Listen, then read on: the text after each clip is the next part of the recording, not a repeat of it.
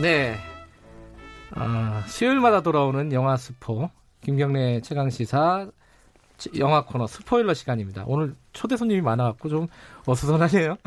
최강희 평론가님 나와 계십니다. 안녕하세요. 예, 안녕하세요.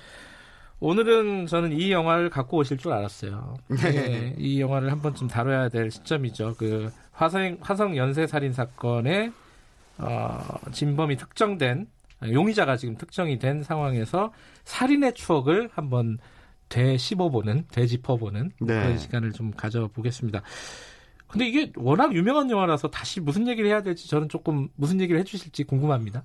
네, 그 사실 그 여기 제작진하고 상의를 할때 예. 아이템 상의를 할 때 이제 살인의 추억이라는 영화가 뭐 얼마 전에 뭐 그 영화 채널에서 예. 편성이 됐다가 예. 그 이게 이제 피해자 유족을 고려하지 못하고 오락거리로 영화를 소비한 그런 비판을 좀 받았다. 아 그래요? 얘기를 들었어요. 어, 그런 일이 있었군요. 예, 예. 예. 그래서 글쎄요, 저는 그거에 대해서는 동의를 못해서 저도 그걸 그렇게까지 생각할 예. 필요가 있나라는 왜 그러냐면요, 예. 살인의 추억이라는 영화를 오해하시는 분들이 그렇게 생각하시는 것 같아요. 살인의 아. 추억은 연쇄살인 그 자체를 오락거리를 소비하는 영화가 아니에요. 아하.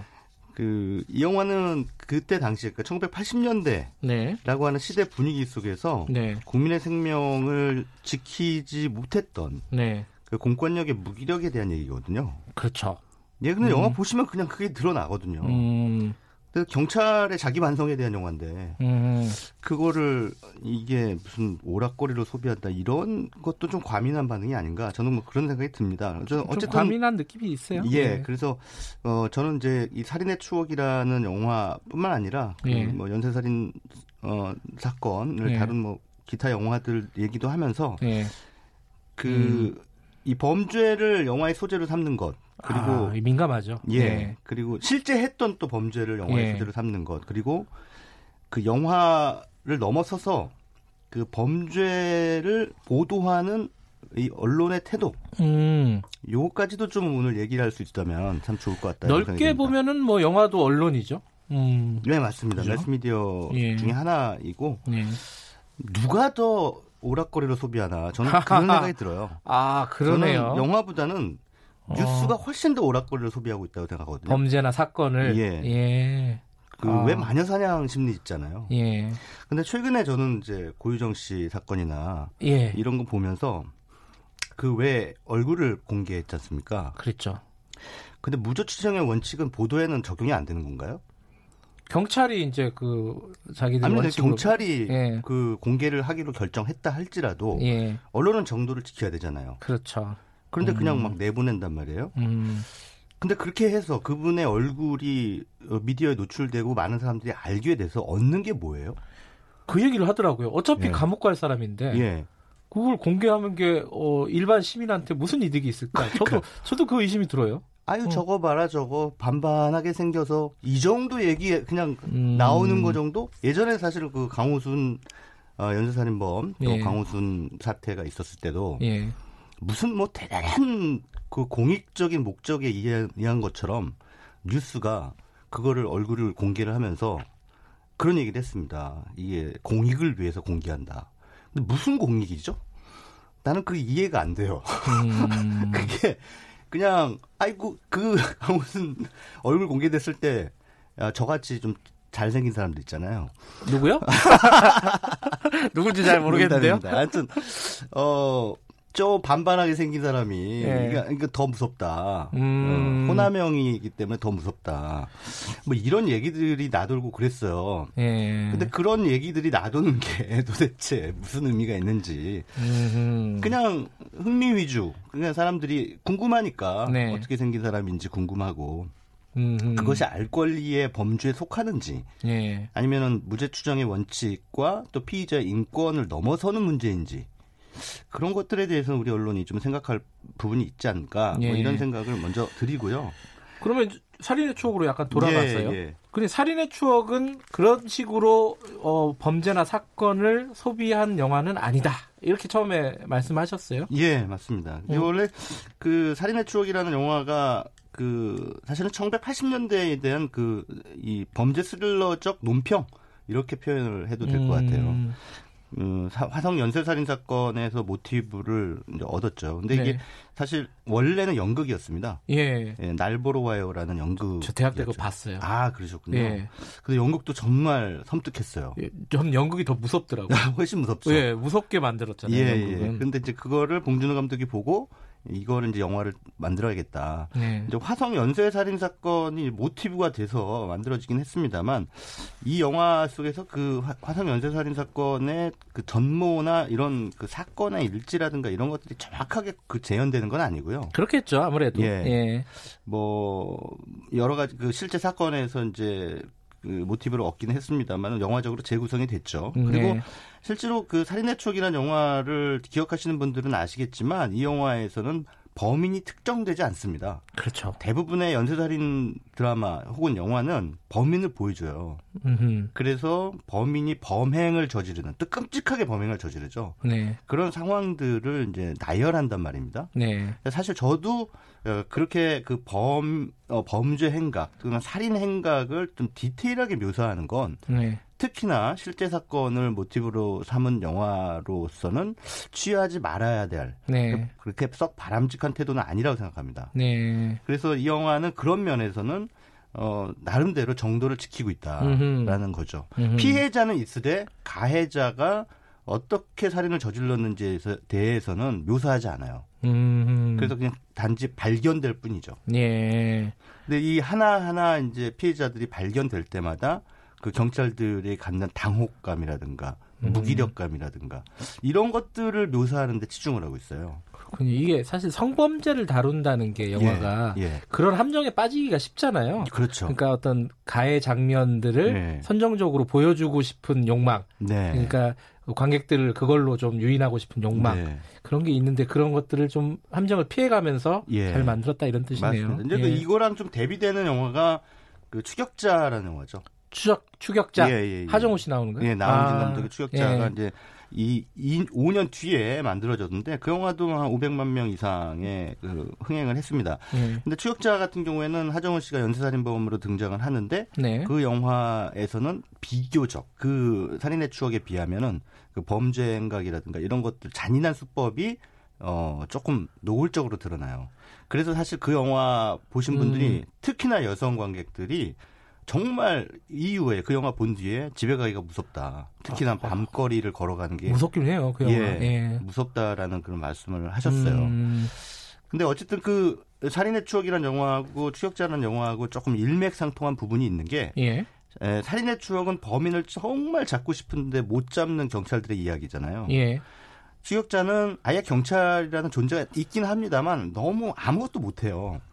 그냥 이게 보면 김윤석 씨가 사실은 네. 어떻게 보면은 그 매춘 알수 포주죠 포주 네, 포주 예 그러니까 나쁜 놈이에요. 그러니까 전직 경찰 예, 예. 전직 경찰이긴 합니다만 예. 그래서 그 추격자라는 영화는 아, 나쁜 놈이 더 나쁜 놈을 잡으러 다니는 이야기입니다. 음흠. 근데 여기서 경찰이나 검찰 뭐 어떤 국가의 그 수사력, 공권력 이런 존재 자체는 아예 없어요. 네.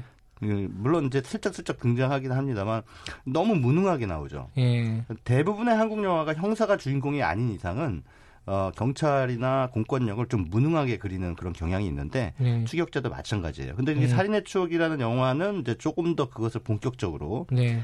어, 얘기를 하고 송강호 씨가 그 시골 형사죠. 시골 형사 박두만. 예. 그리고 이제 서울에서 이제 파견된 그 서태윤 형사, 예. 김상경 씨가 예. 역할을 맡았죠. 두 사람이 티격태격하면서 이제 범인들을 약간 이제, buddy movie 같은 예, 그런 맞습니다. 느낌도 있습니다. 예, 그래서 두 사람이 예.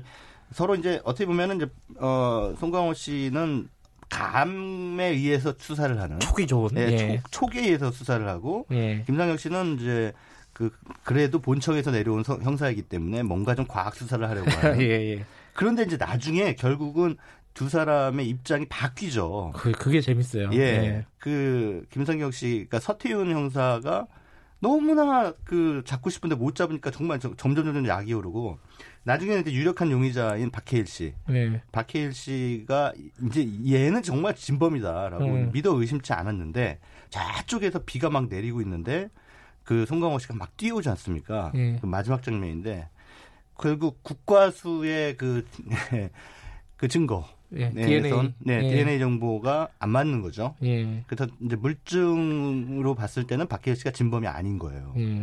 그래서 이제 막 뛰어오고 서태훈 형사는 그럼에도 불구하고 어떻게든지 그냥 사적 처벌이라도 하고 싶어서 예, 막 두드려 패죠. 예, 예. 막 권총을 들고 막 이러니까 말리지 않습니까? 예, 박두만 형사가 이제 말리고 이제 그런 상황에서 결국은 그 유명한 장면이죠. 그 송강호 씨가 박해일 씨의 그 턱을 딱 부여잡고 이렇게 노려보면서 음. 정말 미묘한 폭찬 미묘한 표정을 지으면서 그 빗물에 젖은 얼굴로 밥은 먹고 다니냐 이렇게 물어보지 않습니까? 명대사죠. 예. 네. 근데 이제 제가 그 대사의 뜻이 뭔지에 대해서 예. 그 많은 사람들한테 물어봤어요. 음. 어떻게 생각하냐? 그 대사가 무슨 뜻인 것 같냐? 예. 밥을 먹고 다니냐라는 뜻이. 그랬더니 이제 많은 분들이 의외로 제와 저의 생각과는 다르게 너같이 나쁜 놈도 밥이 넘어가냐? 라는 뜻으로 받아들이더라, 받아들였더라고요. 음. 그러니까 어, 많은 분들이 박해일이 진범인데 음. 증거가 잘못돼서 못 잡았다. 이렇게 생각하시는 것 같아요. 예. 근데 그게 아닌데. 뭐 뭐라고 보시는 거예요? 저는 모르겠네요. 그게 할 말이 없다라는 뜻이라고 생각해요.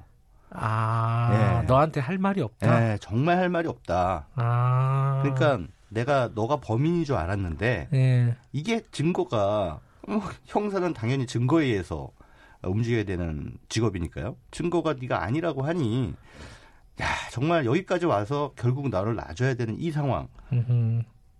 범인을 못 잡는 이 상황. 이런 것들에 대해서 경찰로서 정말 할 말이 없구나.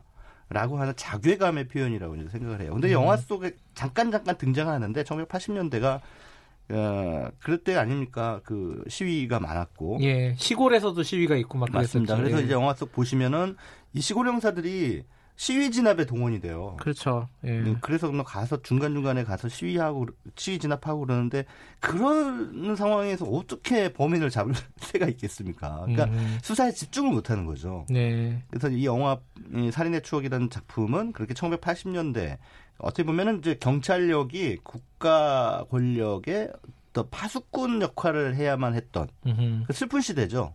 그런 그런 어, 아이러니한 그런 시대상 속에서 어, 국민의 생명을 보호하지 못하는 음. 경찰들 그리고 그 국민의 생명을 해한 어떤 그 범죄자를 제대로 잡아내지 못하는 당시 경찰력의 한계 이런 것들에 대한 논평이다. 앞서 말씀드린 대로 어, 그런 작품이다라고 평가를 할 수 있을 것 같습니다. 아까 말씀하신 대로 이 그 실제 범죄를 다룬 영화들은 꽤 많아요. 뭐 네. 근원 목소리가 당장 생각나고요. 네, 암수살이라는 작품도 예. 어, 실제 범죄를 다룬 영화입니다. 뭐 그 개구리 소년 실종 사건도 다룬 영화가 예, 있었죠, 그죠? 예, 예. 근데 이런 영화들을 보면은 범죄를 다룰 때 어떤 부분을 어, 조심해야 하는가, 선정적이 되지 않으려면은 그리고 이렇게 함부로 소비한다는 그런 평가를 받지 않으려면 어떤 부분을 조심해? 그 부분이 참 네. 만드는 사람 입장에서도 걱정일 것 같아요. 그렇습니다.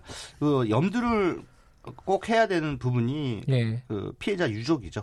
음. 예, 어찌됐든 뭐 관객들 입장에서는 재미있는 영화를 원하지만 네. 그 영화 때문에 피해자 유족들이 또 한 번 큰 상처를 입을 수도 있거든요. 네. 근데 그런 부분에 대해서 항상 고려를 해 하는 게 좋다 저는 그렇게 생각해요. 그래서 어 앞서도 제가 말씀드렸다시피 예. 그 범죄 과정 또 피해자의 어, 어떤 신상이라든가 예. 이런 것들이 실제와 지나치게 유사한 상황. 음흠. 영화는 다큐멘터리가 아니니까요. 네. 뉴스가 아니고. 그러니까 그런 것들은 어, 허구적인 상상력에 의해서 조금 윤색을 가하는 네. 게 어, 도덕적으로 바람직하다 이렇게 생각합니다. 그러니까 피해자에 대한 예의도 필요하고요. 네.